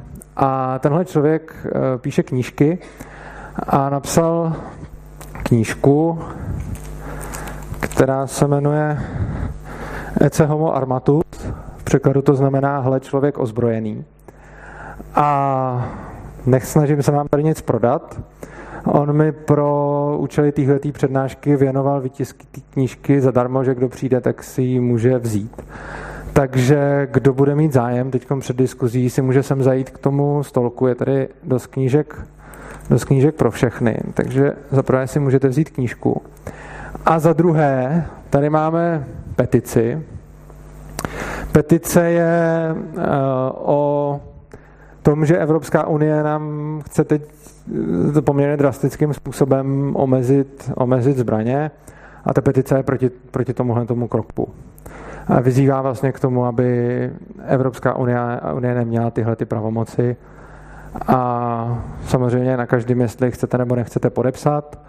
A knížka a petice jsou dvě nezávislé věci, takže můžete si vzít knížku a nepodepsat petici a můžete podepsat petici a nevzít si knížku, je to na vás. Takže teď dáme takových pět minut, nebo já nevím, možná tak nějak na to, abyste si sem přišli a buď, nebo ne, myslím, že ne? Po diskuzi, OK. Tak po diskuzi dáme potom nějakou dobu na to, abyste podepsali petici a, a vzali, si když tak, vzali si když tak knížku, kdo chcete. Takže přichází diskuze, dáme dneska možná trošku kratší, pak se přesuneme do toho Bitcoin Coffee, ale tak možná ne, když vidím tady ruce nahoře. Jo, ještě než, ještě než Honza dá mikrofon, bych se chtěl zeptat. Uh, ty dva lidi, kteří tady byli a kteří si myslí, že stát by měl jako úplně brutálně regulovat, to byl tahle jeden a kde byl ten druhý? Jo, předpokládám, že váš názor jsem nezměnil. Uh, tak, změnil nebo ne, spíš? A váš? Jo, tak vy se hned vyjádříte. Eh, že můj jste docela zmínil, bych řekl. Já jsem Vážně? to celý myslel, já jsem to celý myslel trošičku způsobem, že a možná se chce právě i na tohleto zeptat, jakým způsobem by tohleto mělo být dělané právě s dětma, protože já, když jsem měl asi 13, tak moje urputná snaha byla vyrobit bombu a docela se mě něco jako povedlo. A, a nevím, jestli jako je to, jako bylo to na hraně toho, že jsem si sám něco udělal nebo neudělal. A teď, teď jde o to, že jakým způsobem bychom se k tomuhle měli stavit, teda jakým způsobem bychom se měli stavit k regulaci, k tomu, aby se, dejme tomu, 13-letý kluk mohl dostat k, jako k umělému hnojivu nebo něco takového. Tak zaprvé, já jsem nesmírně rád, já jsem to fakt nečekal, že někoho, kdo bude mít až takovýhle názor, že se mi povede ten názor změnit. To je, to mě skutečně jste mě velmi potěšil.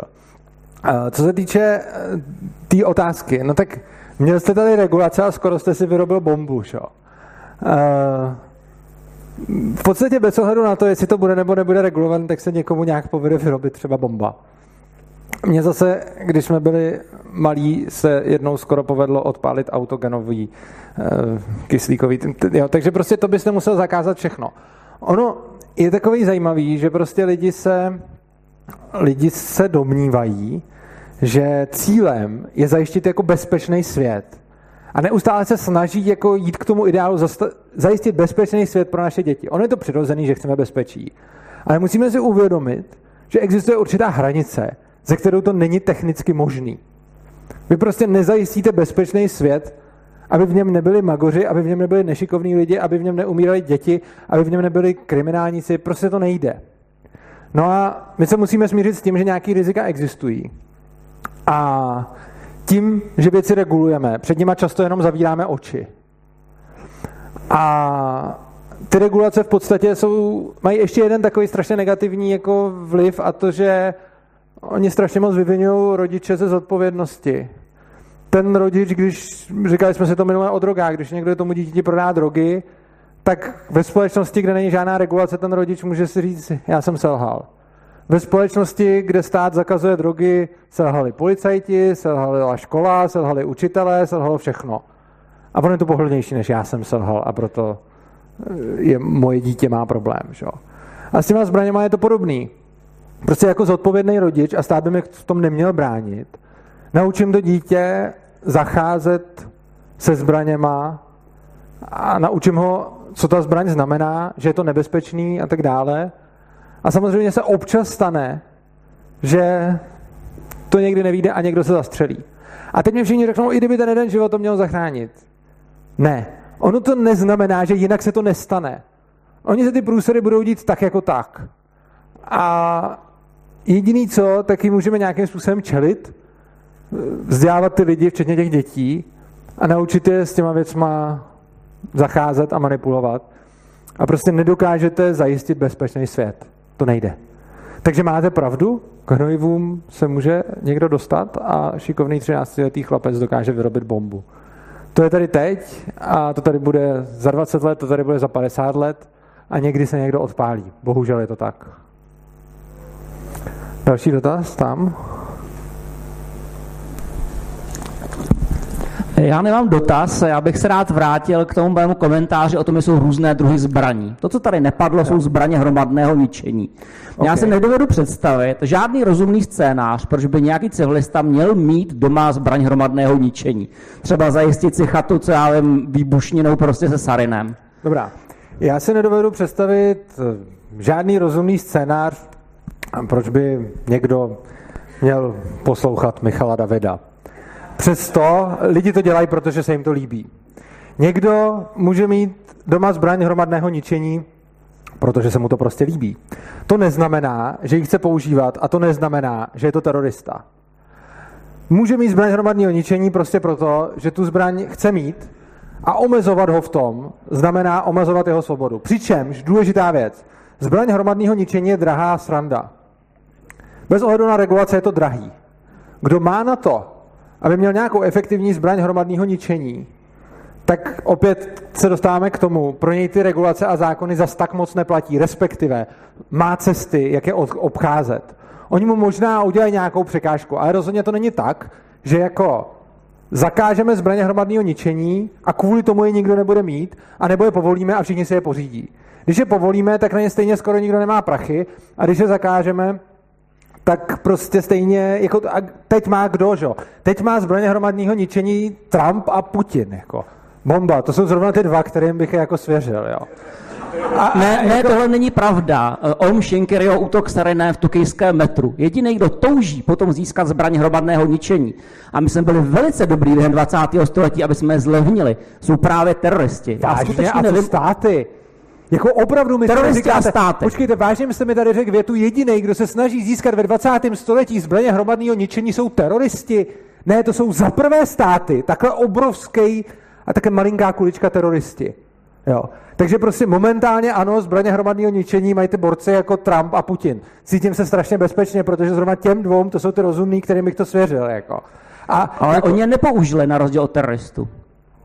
Jenže oni je zaprvé, jako tyhle ty dva je pravda nepoužili, na druhou stranu státy už je použili a použili je mnohem hůř, než kdy nějaký terorista.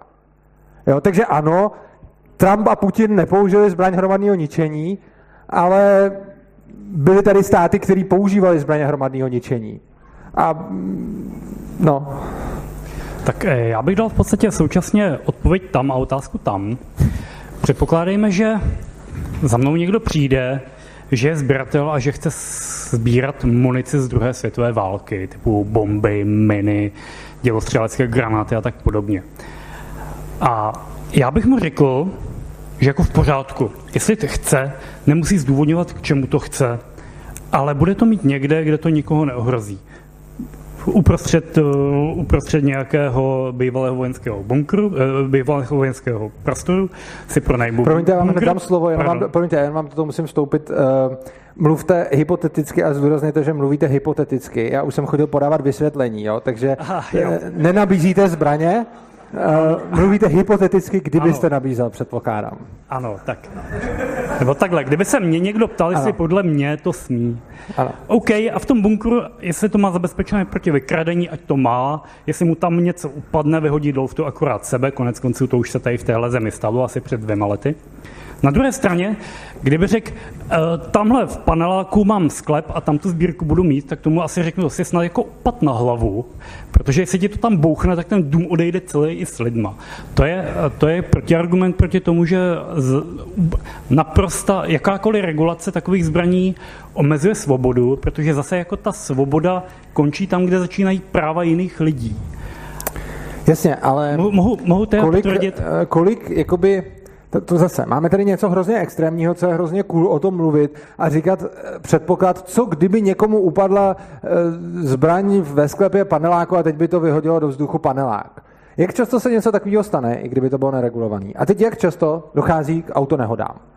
A teď můžete jako říct, lidi by neměli jezdit autama, protože neustále umírají na silnicích. Na to umře pravděpodobně víc lidí, než na to, že někomu upadne v paneláku sklad s granátem. A teď pozor. Neříkám, že auto je to samý jako sklad zbraní. Poenta je, že protože my všichni máme užitek z aut, nebo skoro všichni, tak si celkem umíme představit, že ten užitek z toho auta mají i ostatní. Protože skoro nikdo z nás nemá užitek z toho, že by měl ve sklepě sklad granátů, tak si těžko umíme představit, že to někomu přináší nějaký užitek. Ale stejně, proč ty lidi jezdí autem? No nakonec pro nějaký dobrý pocit, jasně, řekněme, aby se dostali do práce, aby to. Ale reálně proč pracují? No, aby si potom mohli kupovat věci a pořizovat věci, které jim dají nějaký užitek. A teď pointou je, že ten užitek neporovnáte mezi lidma. A vy prostě jako nevíte, co všechno tomu, kdo má teda ve sklepě ty granáty, ty granáty přinášejí. Oni mu něco musí přinášet, jinak by to tam neměl, že jo? A tohle je vlastně jenom o tom, že se jako většina rozhodne omezit menšinu proto, že ta menšina je divná a má divný koníčky. Ale nám, kdyby někdo sáhnul na auta, tak je to hrozný, že jo? A teď jako je, je to přesně o tom, že prostě neustále, každou, každou chvilku ve svém životě riskujete vlastní život proto, aby ostatní lidi mohli jít za nějakýma koníčkami nebo mohli dosahovat svého užitku, například v těch autech. A najednou, když jde o užitek, který je pro nás těžko pochopitelný, já taky nechápu, co by někomu přinesl sklad granátů ve sklepě. Ale prostě, když už ho tam někdo má, tak tím, že si ho tam pořídí, demonstruje, že to pro něj něco znamená, že mu to přináší něco dobrýho.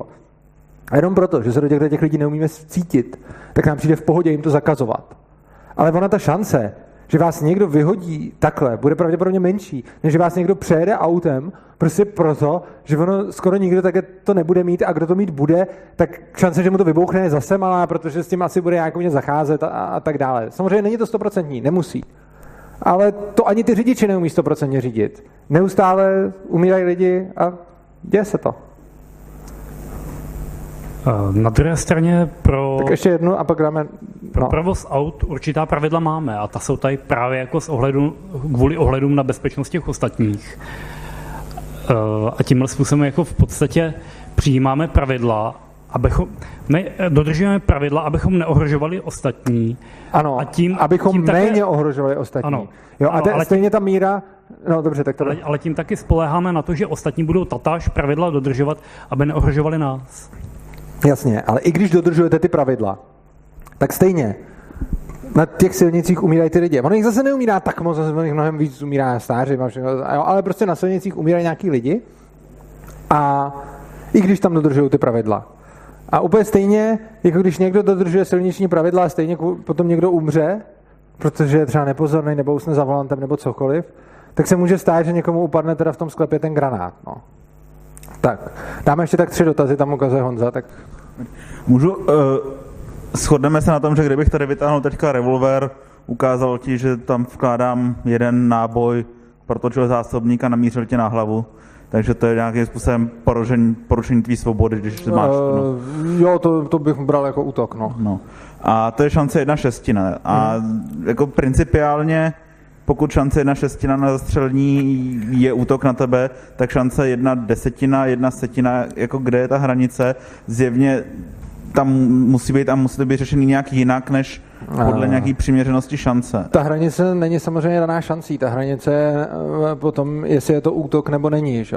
Čili prostě uh, jako neexistuje jednotná hranice šancí a v momentě, kdy Doktor se snaží zachránit pacienta a s jeho souhlasem provede úkon, který ho bude stát na 50% život a na 50% mu zlepší, tak to nelze brát jako útok. Že? A v momentě, kdy se snažíte někomu třeba pomoct, tak to taky není vždycky útok, i když to můžete třeba udělat blbě. A v momentě, kdy máte tu zbraň, jako ne, ne, není to šancí, je, je to tím, že když na mě namíříte zbraň, i kdybyste ten revolver na mě namířil a neměl tam žádný náboje, tak já to nevím a je to vlastně můžu to brát jako útok. Šo?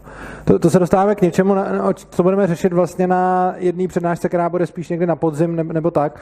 A to bude vůbec řešení jako těchto těch problémů, což je jeden, jedno jako z nejtěžších témat. Takže tuhle tu odpověď berte zase jenom jako takovou krátkou ochutnávku něčeho. Uvědomuji si, že ta odpověď zdaleka není dostačující ani vyčerpávající, ale bude na budoucích přednáškách. A tuhle odpověď tady občas dávám, že se mě někdo něco zeptá a už si můžete všimnout, že jsem ty sliby vždycky, ne všechny ještě, ale už mnoho jsem jich dodržel. Takže jsem tady na školství, tak jsem pak měl přednášku o školství a budou následovat přednášky o všem možném a budeme řešit i tohle detailně. No, mm, já bych jednak teda potrhnul tu, eh, ten argument o eh, zodpovědnější společnosti. Jo. Mm-hmm. A když tam byl ten příměr s dopravou, jo, tak eh, já bych jako si, dovolil, si dovolil trochu reagovat, protože jestli jste někdy třeba byl na silnici v Indii, Uh, řídil jste možná vozidlo. Vš, možná, uh, mě by, jako, já nemám bohužel na to čísla dneska, ale uh, já osobně tu zkušenost mám, jezdím, jezdil jsem několikrát v Indii na, uh, na motocyklu a všimnul jsem si jedné věci, kde tady v Čechách nebo v Evropě všeobecně se dodržují ty pravidla, až na ty, co ty pravidla nedrž, nedodržují a dělají si vlastně, co chtějí a potom to končí většinou nějakou, většinou nebo často nějakou strážkou, protože ostatní přeci předpokládají, že všichni budou dodržovat ty pravidla, takže když vědu, na, eh, vědu do křižovatky na zelenou, tak se nemusím rozhlédnout.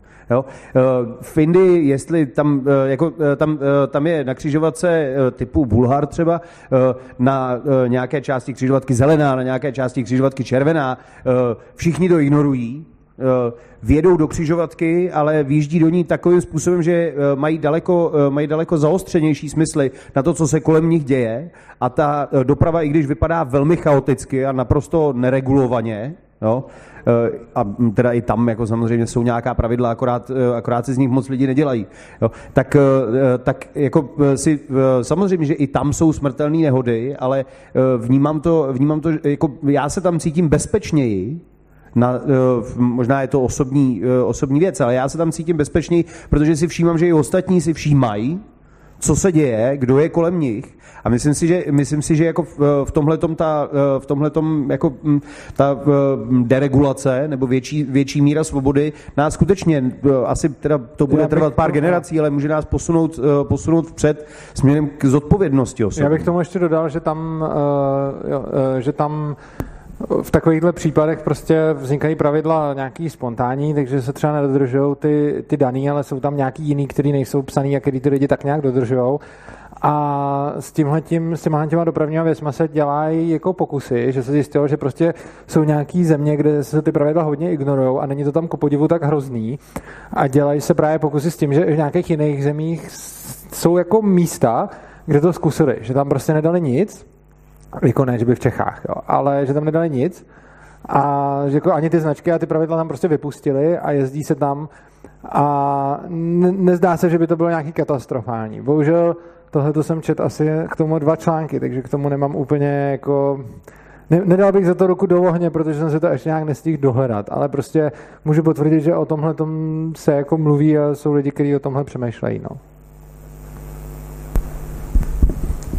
Díky za pěknou přednášku. Já jsem se hlásil o slovo asi před čtyřma dotazama a ten komentář měl směřovat k, k tomu, že v rámci, ehm, v rámci společnosti ty státem daný pravidla nám vlastně vytěsňují tu přirozenou odpovědnost a tu potřebu té odpovědnosti, což tady jo. padlo. Tady Pak padlo, jsem chtěl zmínit říkal, no. tady nějaký princip jako samoorganizace a, a jako samoregulace v rám, a na to ten stát nepotřebujeme, což spolu jo. souvisí. Tak máte nějaký nesouhlasný jako komentář?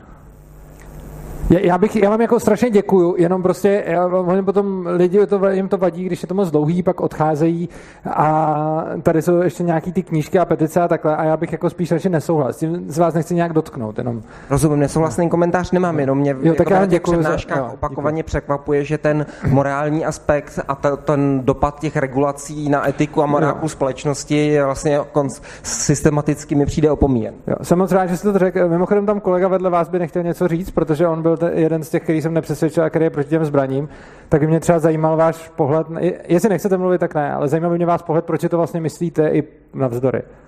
A jestli nechcete, tak ne. Ne, dobře. Uh, tam se, nebo ty, uh, jo. Hm? Takže já jsem anarchokapitalista a měl bych takový jakože nesouhlas. Okay. Uh, jednak k pánovi, který mluvil přede mnou, ohledně cest, tam podle mě je klíčové či, které, nebo kdo je vlastníkem té cesty, protože... Na základě... Já bych tě jenom poprosil, já bych to hrozně jasně. směřoval rád k těm zbraním. Jasně, jasně. A nechtěl bych tím tady to končím, tím to končím, ten komentář. Jo. Jo. Eh, co se týká jaderných zbraní, tak podle mého soudu, podle libertariánského práva nemůžou v podstatě, nebo neměly by, být, neměly by existovat vůbec, protože uh... jejich riziko zásahu zasahuje právě... Já bych k tomu doplnil, že tohle je věc, která, my jsme se o tom bavili s Honzou před přednáškou, neřekl bych, jako, že je daný, že podle libertariánského práva, teda principu neagrese, nemůžeme. Je to něco, na čem se ty lidi tak úplně neschodují, ale ono to jako neznamená. Jo. Je, jako já osobně jsem toho třeba odpůrcem, protože si myslím, že je pravda, že skutečně nemůžu obhájit to, že mám jadernou zbraň na sebeobranu. To jako neobhájím. Na druhou stranu si myslím, že já můžu mít jadernou zbraň, protože chci mít jadernou zbraň neplánuji použít, deklaruju, že ji nechci použít a mám ji jako sběratelský kousek. A jako vím, že to zní absurdně, ale teď se bavíme teda na úrovni principu neagrese jako anarchokapitalista s anarchokapitalistou. Prostě v momentě, kdy budu mít jadernou zbraň a řeknu, není to na použití, ne, nechci ji používat, ale chci ji tady mít, protože sbírám zbraně a mám vedle toho ještě letadlovou loď a, a bojový letadlo, tak mi nepřijde, že tímhle tím porušuju něčí princip neagrese. Samozřejmě jsem potenciál strašně nebezpečný člověk. Ale to je i let kdo jiný. A teď ten Putin s tím Trumpem jsou ještě nebezpečnější. Takže ne, neřekl bych, že je to tak jednoznačný. Tak. Děkuji za, za přednášku a s drtivou většinou naprosto souhlasím, takže to jenom, to, jenom prostě v některých věcech se libertariáni okay, taky na, na všem dobře. shodnou. Jo, díky. Uh, tak tam je ještě dotaz vzadu, ještě dva, jo, tak dáme ještě tam. Tak poslední dva. Poslední dva, ano.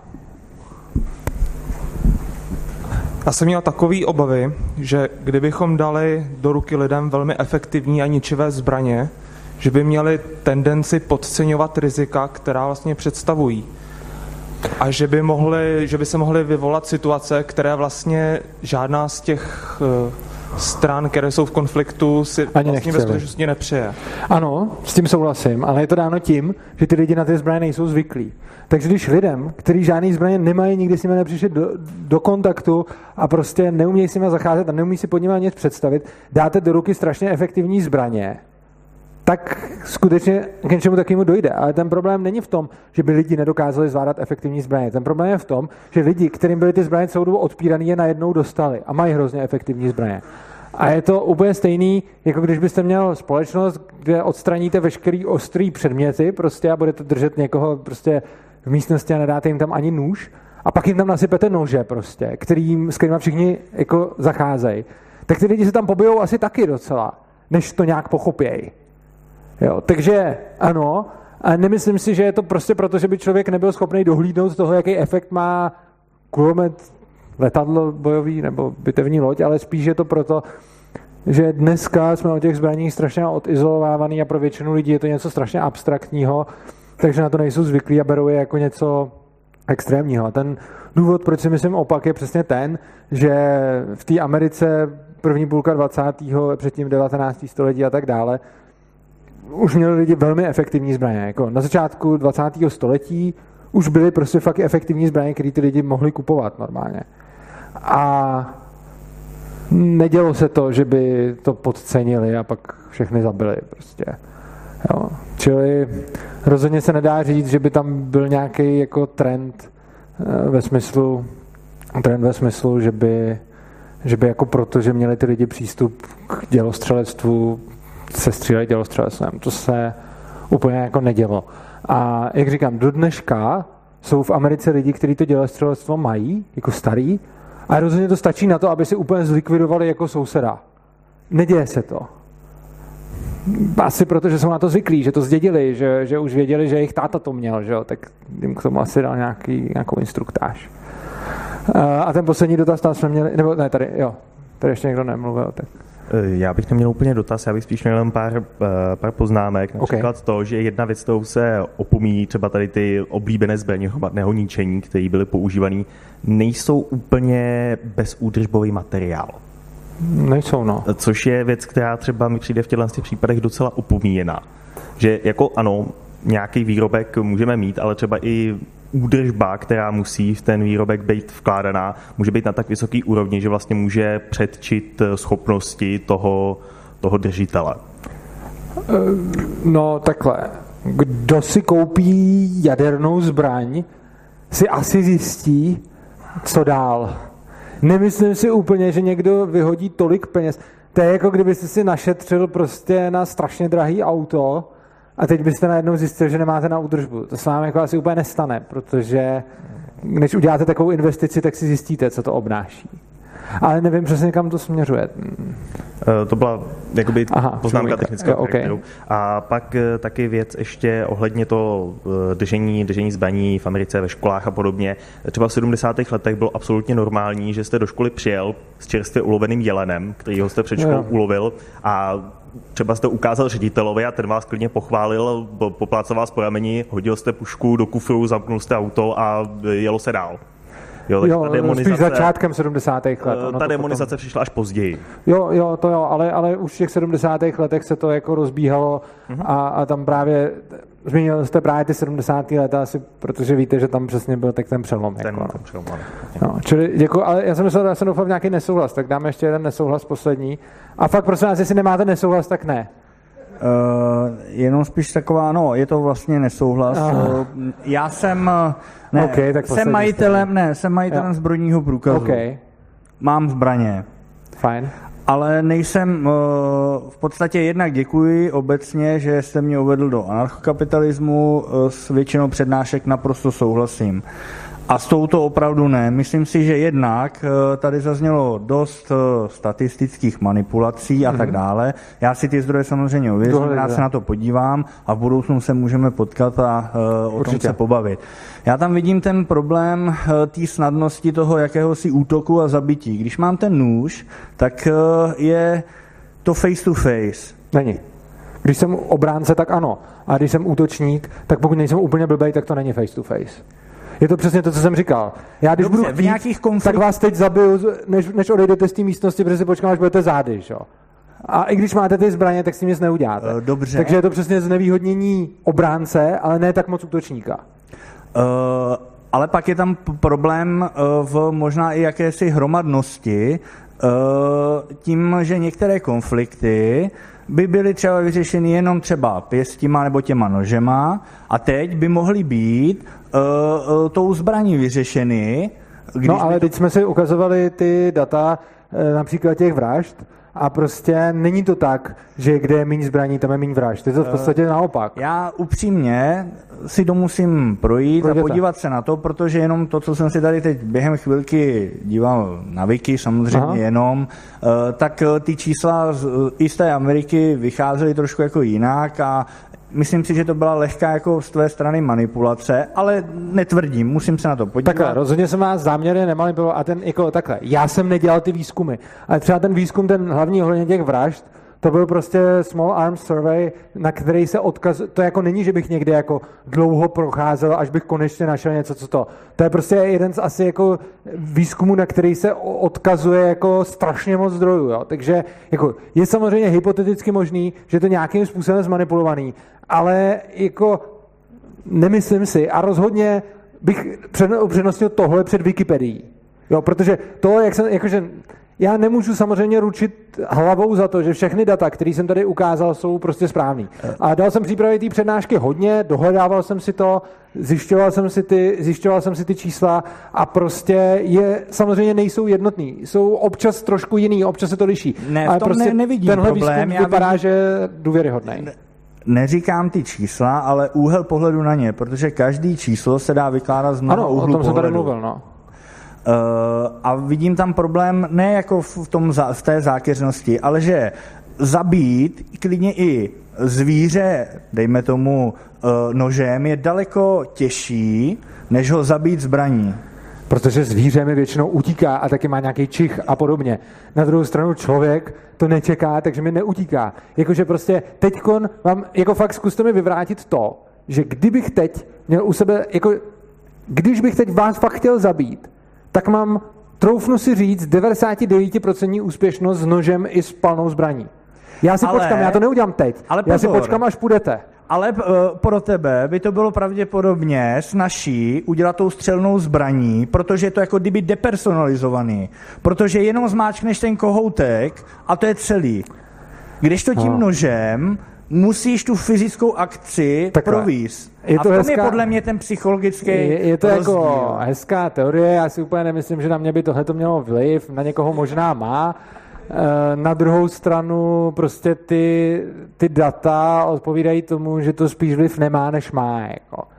Samozřejmě můžete mi je spochybnit, a budu určitě rád, když mi je spochybníte, můžete mi psát jako kdokoliv, když by si to budete ověřovat a najdete tam nějakou chybu. Já, jako já jsem si to čet, přišlo mi to důvěryhodný. Je možný, že jsem něčemu naletěl. Jako rozhodně jsem jako se nesnažil nikoho manipulovat, ale je možný, že jsem tam udělal nějakou chybu. Že? I když jsem tam viděl ty, i když jsem tam viděl ty, že tam byl prostě porovnaný jako počet mrtvých na počet lidí a proti tomu počet zbraní absolutní, tak jsem na to upozornil, když jsem se tam toho všim. Jo? Prostě snažím se podávat ty data tak nejčistým způsobem, jak umím, ale prostě zase nechodil jsem a ne, ne, nestál jsem za zadkem těm lidem, kteří sbírali ty statistické data. Jo. Takže prostě bylo to asi tak to nejlepší, co jsem dokázal tak nějak s internetem a, a se zdrojema a s lidma, třeba s autorem té knížky nějak tak jako, vy, jako vykoumat. Samozřejmě tam může být nějaká chyba. Tak to by bylo pro dnešek všechno. Já vám moc krát děkuju, že jste přišli. Přeju vám hezký večer a tady máme ty petici a knížky. Děkuji vám.